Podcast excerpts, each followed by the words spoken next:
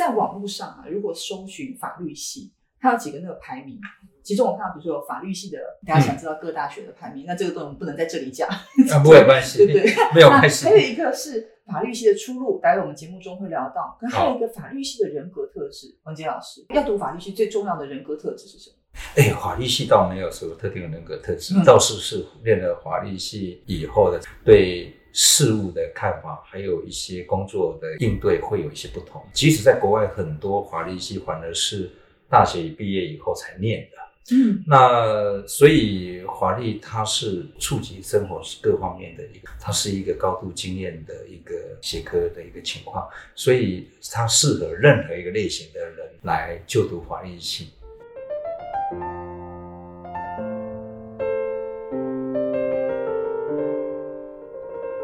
欢迎大家收听今天的 NYCU 和说书中，我是 Apple 边。我们今天很开心，非常开心，又来到了就是政治大学，然后来采访一位老师，是王文杰老师。其实我跟老师认识好多年了，是在交大就有一个念研，大概有二十年的没有那么久经历，因为我是两千零二年在交大服务过，对，一直到两千零九年。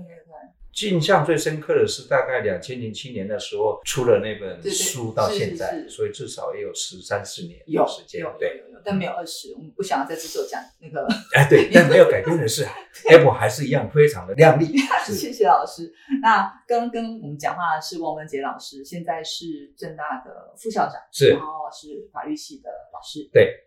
那今天在节目里面还有两位同学，一位是应山，嗯，哦，那一位是守业，嗯嗯。那两位都是大四的学生，对，今天要跟大家来聊一下法律系在学什么。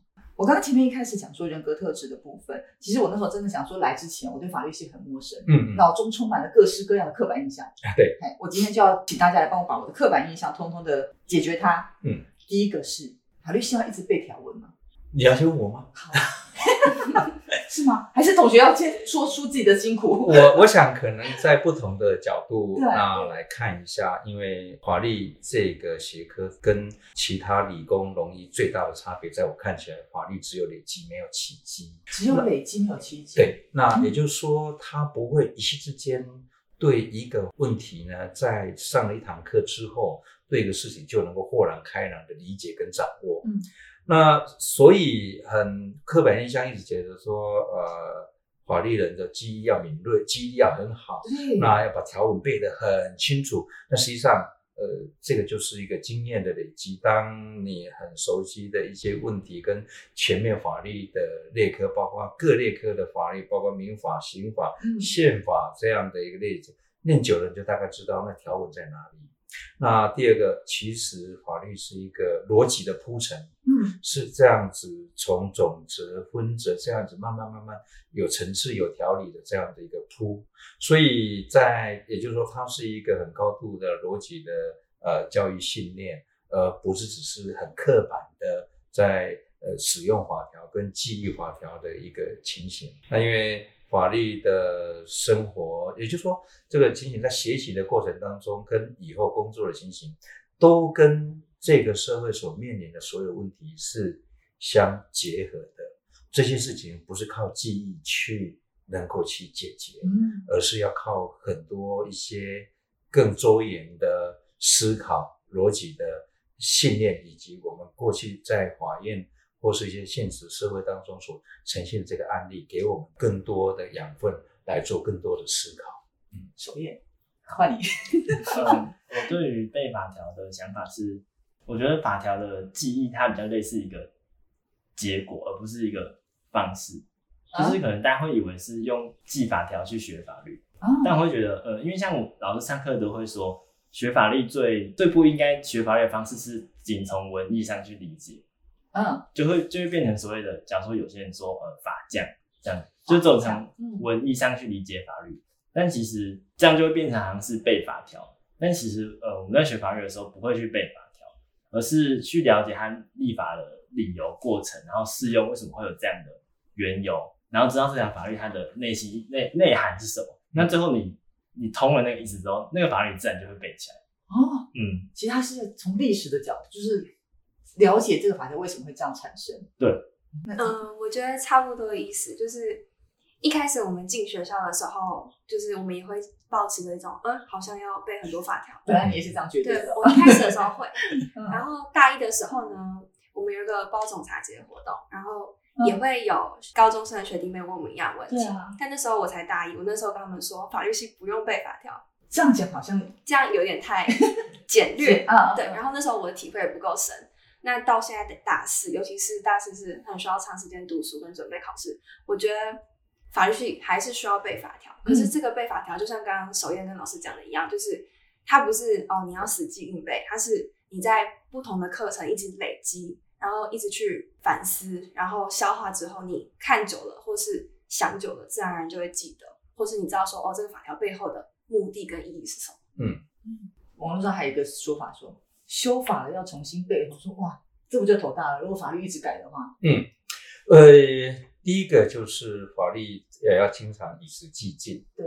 那第二个就是说，更周延的去迎合社会的需求。嗯所以，当现有的条文没办法去呃容纳或涵盖生活的情况之下，它就面临修法的这样的一个，现状。我们的书修到第五版，是 那也有时候这个是一个变动性的一个情形。那嗯特别是我们成文法国家，对，那第二个就是说，有时候不只是现状，还包括有一些新的一些观点、价值，比如说同婚，在以前的法律是没有这样的东西的。可是台湾整个这样的社会的潮流，对这个理解是认为是一个生活的一部分，而且。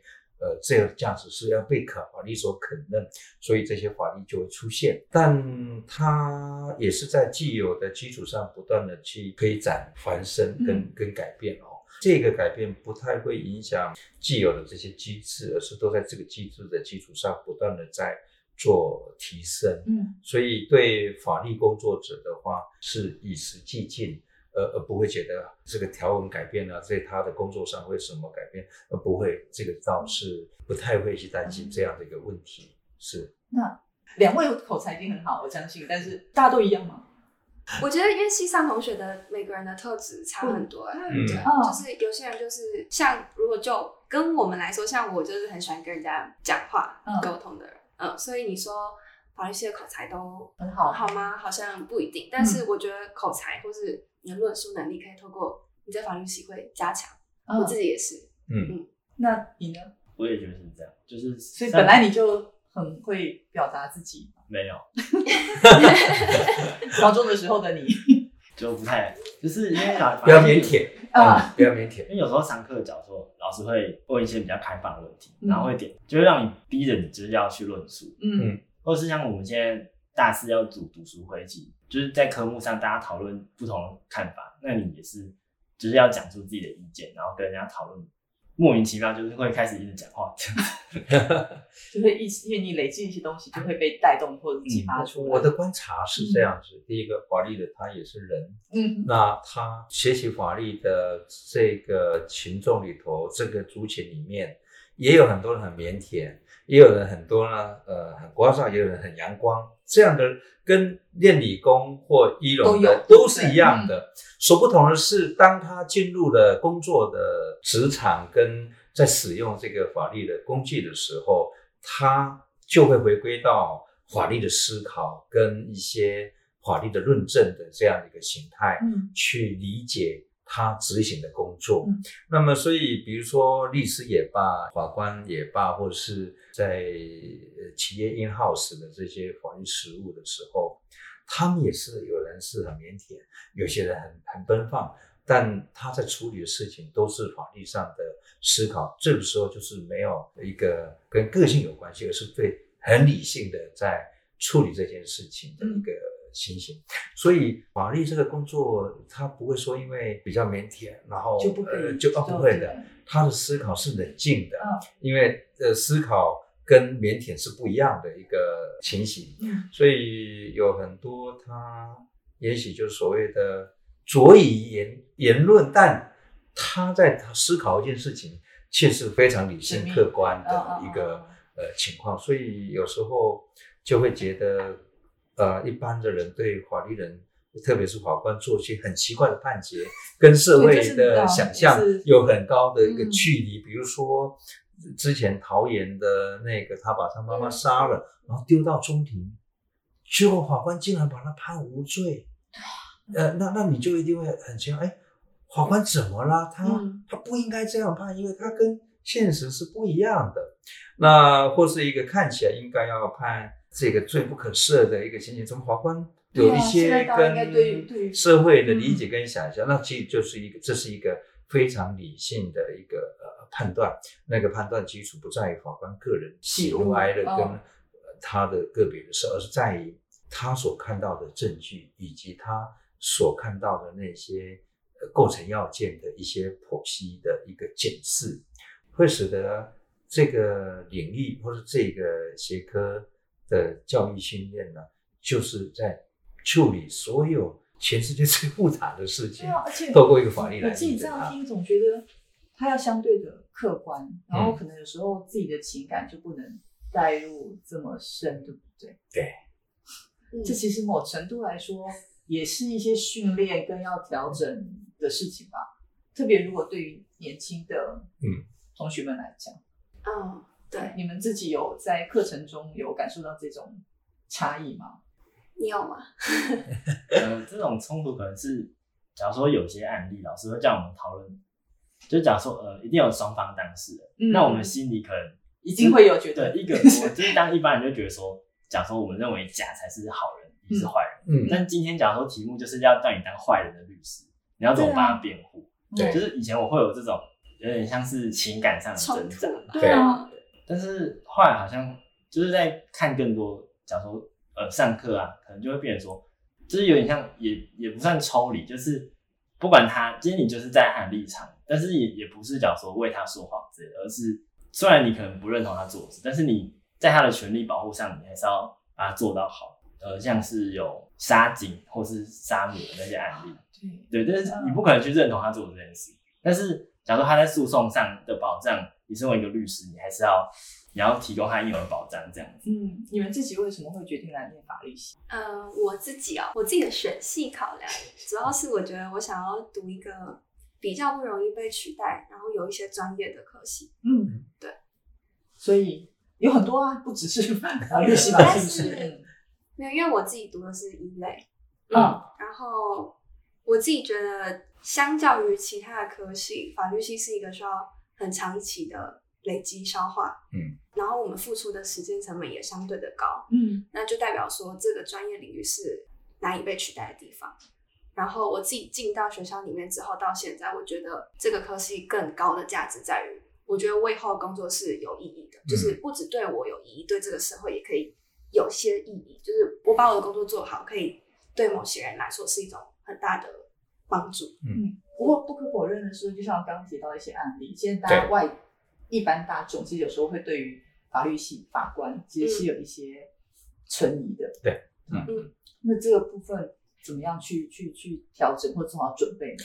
诶，我觉得这个部分本身不仅在法律的工作者，嗯，也包括我们所有这个生活的群体对法律的认知，嗯，那也许台湾这么长时间进步这么的多，嗯，那从过去对一个相较没有秩序，慢慢有一个秩序的一个规范，但我觉得更重要就是说，我们生活在这里的群体本身。那对法律是一种信仰的话，那这样的话，我们的整体国家的发展会更更好一些。那呃，但是法律呃从事这个工作的人就会，刚才首页也提到，哎哎，印象中怎么可以帮杀人犯辩护？他这么坏，可是他本身有他的权利，在这个诉讼程序过程当中，他有权利去得到一个。法律的程序上的一些辅助，跟他个人权益上的主张，那这些这个很多人就觉得，哎，你法律怎么想的这样子了？他因为一般人都是用连续剧的那个想法，我们电视剧看很多。对，那可是当你对进入这样的一个工作或这样环境的时候，呃，你都会有这样的一个基本的思考。那也所以当法官的时候，他就不能偏颇，因为国家把公权力放在放在你的身上，以及国家的公权力去做一个最吻合当事人，透过现有国家的法律的基础去做对当事人最适合的这样的一个裁定。其实这本身有时候对法律工作者也是很纠结，特别是社会瞩目的一个情形。特别是一个大那因为有时候一般外界的人就想啊，他应该是要这样，可是你就你看到的事实资料跟状况的情形，你不会受他外界的这个影响，他对法律也是，呃，这些工作者也是很厉害，所以因为。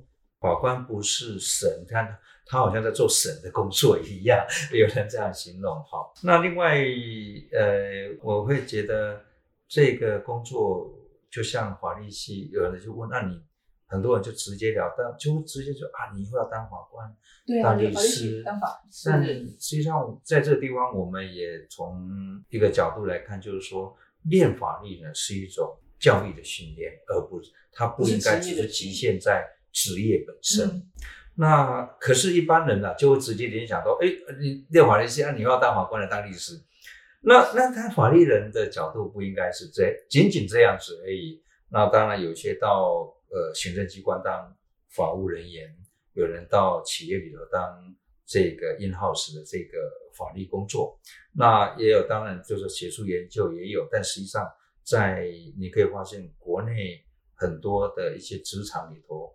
都有法律人的呃角色，那当然也包括政治人物了哈。哎，从政的很多哈。是，那这个有时候是一种职业的可亲近性，以及久了以后，他会对这个社会有一些责任的自自我期许，而使得法律工作者到从政的人不在少数的这个比例是非常的高，但也有在很多角落都有法律人的。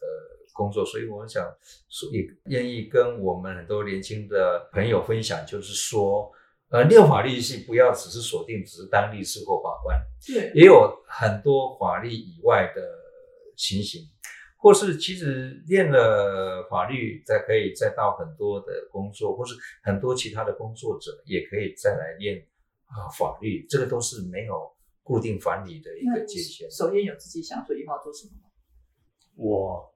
我我本来是有点犹嗯，什么意思？但是我没有那么多脚经营。我我本来脚经营，我本来 就是只是在可能律师法官可能会有点犹豫。嗯，但我呃，我这之前有上一堂课，是一个法官来上的课，是呃是最高行政法院的王碧芳法官。嗯，然后他来上课，就是从他的课跟他的。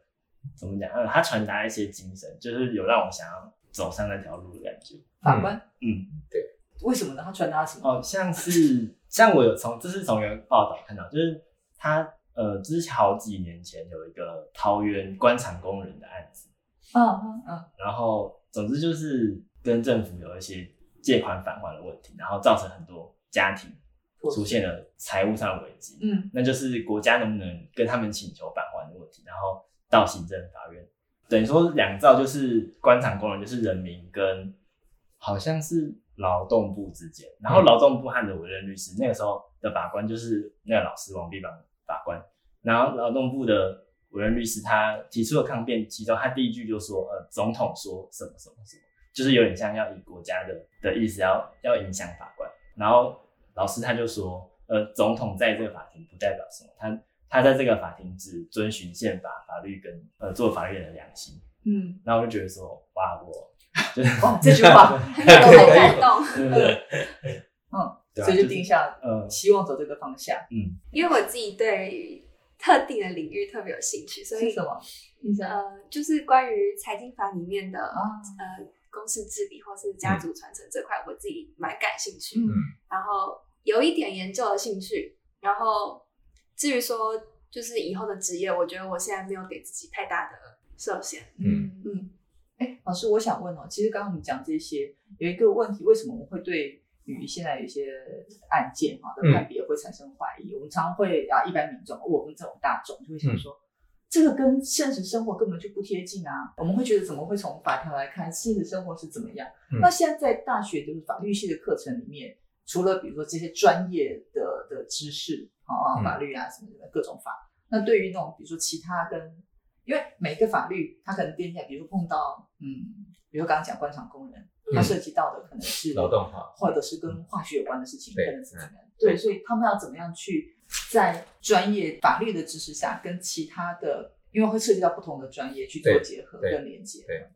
哎，这样子哈、就是说，在大学四法律系四年的教育过程当中，其实它只是一个非常非常基础法的一些教育训练。是，那包括如果稍微接触法律，就会感觉这个基础法不外就是宪法、民法、刑法，还有商法、公法。这就是在大学课程里面会，对，嗯，但是未来的工作上，它不会只是这些东西，但是很多法律都是从这些基础去再去衍生出来的。嗯那比如说，在很早以前有医疗纠纷，对，那医事法律的纠纷的一个情况之下，它很多也都是民法再去衍生的。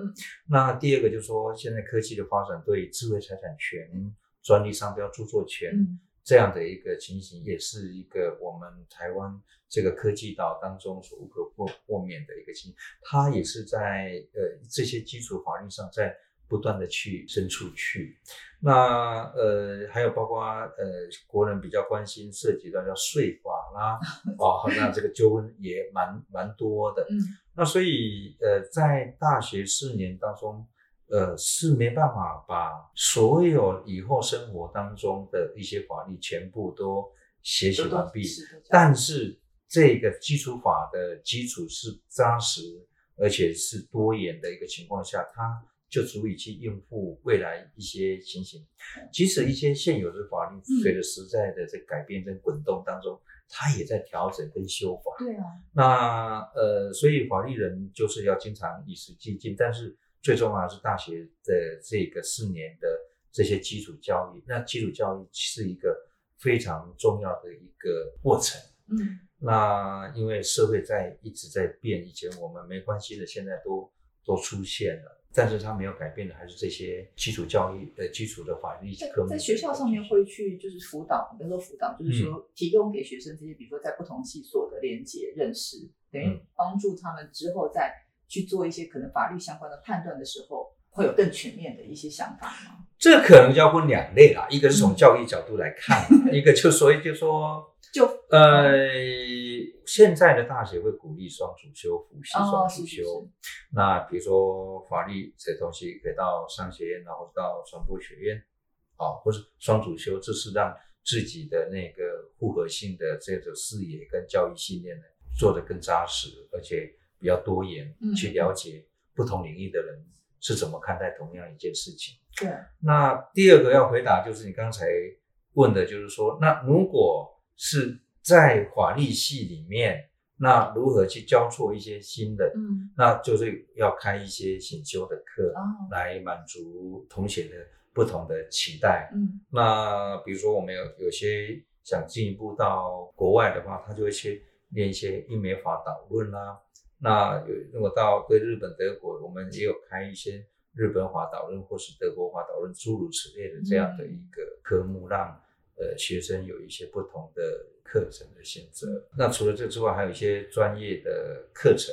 法律还有东西就是跟实物要结合，对，它不会只是单纯在在课只能堂上背完之后，那不知道那那第二个就是说，法律是一个很高度实践的一个学科。法律在我看起来，它之所以会有生命力，它最大的原因就在使用，是我们在使用这个法律，所以让法律有很多很多的生命力。所以法律在很多经验的积累上也是不可或缺的可。是我突然想到，可是你也是一路读法律，啊，对。为什么当时会选择法律？哦，我这个说起来是蛮汗颜的。我我念法律是一个误导，就是说我在我我是数学不好，我才选择法律的。但数学不好，并不代表我那一年的大学联考数学考不好。我是读的都会，猜的都对，所以所以在这种情况之下，分数不错，但是数学真的不太好。哎，对，但是实际上进了法律才发现，法律是一个逻辑的信念，其实要数学的背景跟理解是有必要的。嗯那呃，如果你我个人经验，我是觉得是误抓误撞，也就是因为所有当时因为数学不好，那所以但分数很好，嗯，所以使得所有跟数学有关的科系的我都不念，所以我只念了填了历史、法律跟中文这三个类科。那那个老师这三个听起来不是很相同吗？历史，因为他们不用练数学，这些科系好像不用练数学，所以就选择了。那呃，看起来是有点像油麻菜籽一样，就是落定到当时我念的正大法律系，然后就呃跟这个科系结下不解之缘。对对，但是也是进了这个大学法律系以后，然后学习很多课才知道，哦，法律是这样子。也可能就像我一开始就讲，嗯法律只有累积没有奇迹，是反而到了大四，甚至到研究所，才更深度去了解法律这这门学科的这这种事你是。进来读了就觉得很奇欢吗？哎，我进来解读的时候不会解得很喜欢，因为它唯一的好处是我都听得懂，但是当考试的时候就就就会让自己很纠结。在我大学的印象当中，确实有这么一段很纠结的一个 你有想过要呃跑过程。跑走吗？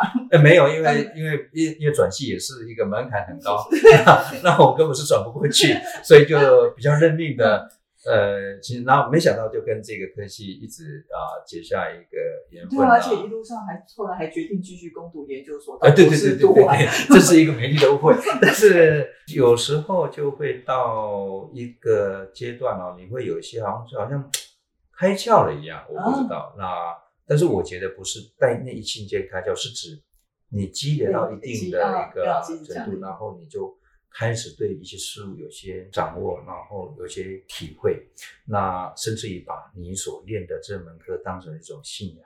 啊，当你这种信仰的时候呢，人家不用逼你要怎么练，你自己会去花很多时间，而且很深度，而且会一直去找更多不同国家的观点学说，来去对你在注意的这个事情或理论呢去做一些更深度的一些呃佐证，或是呃做一些旁征博引，来对这些问题呢如何克服我们这个社会所面临的问题，嗯，是这样子。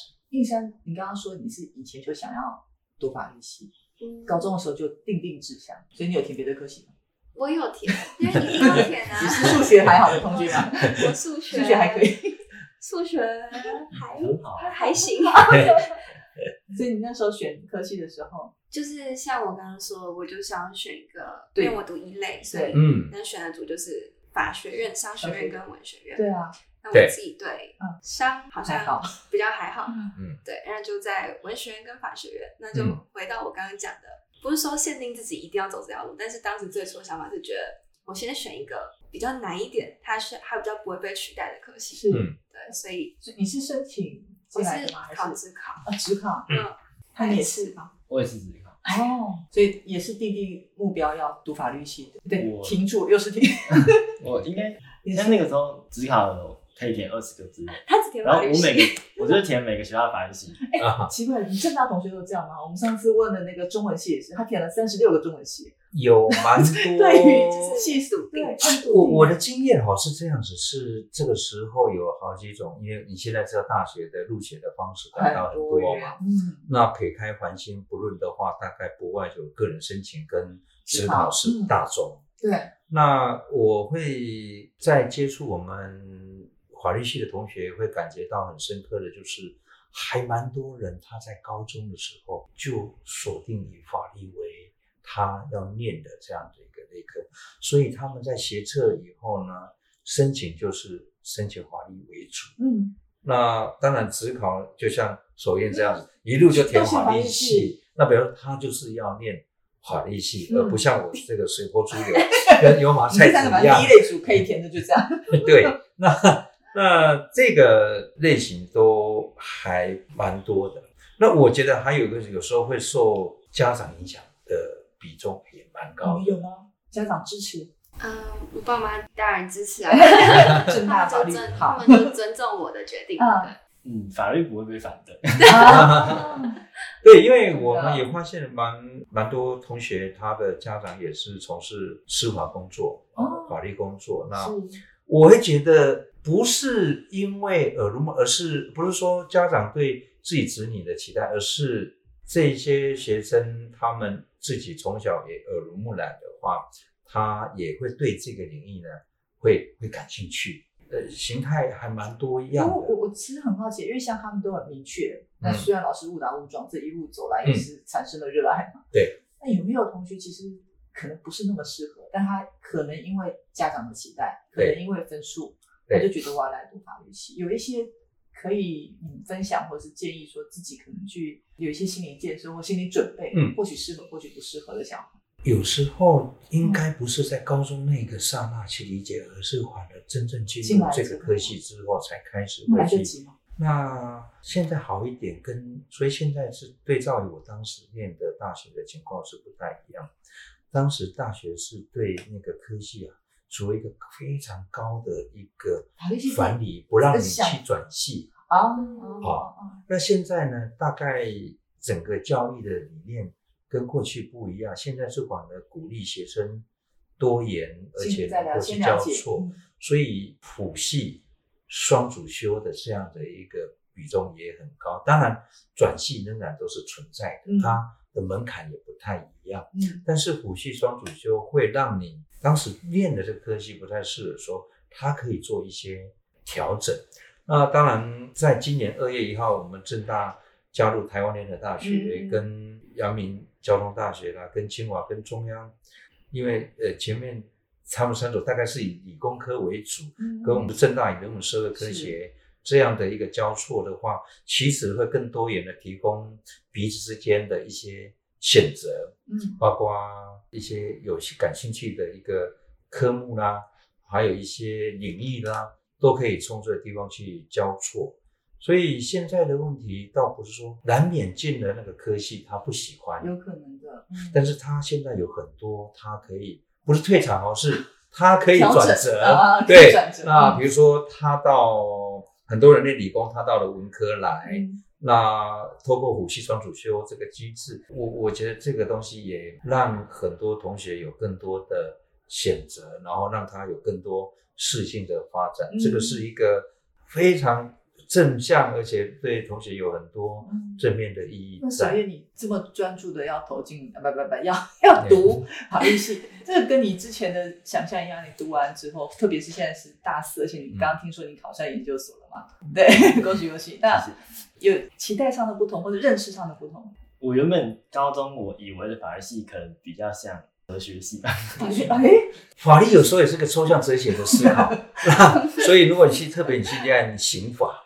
行走，它根本就是一个哲学理论的思维的演变。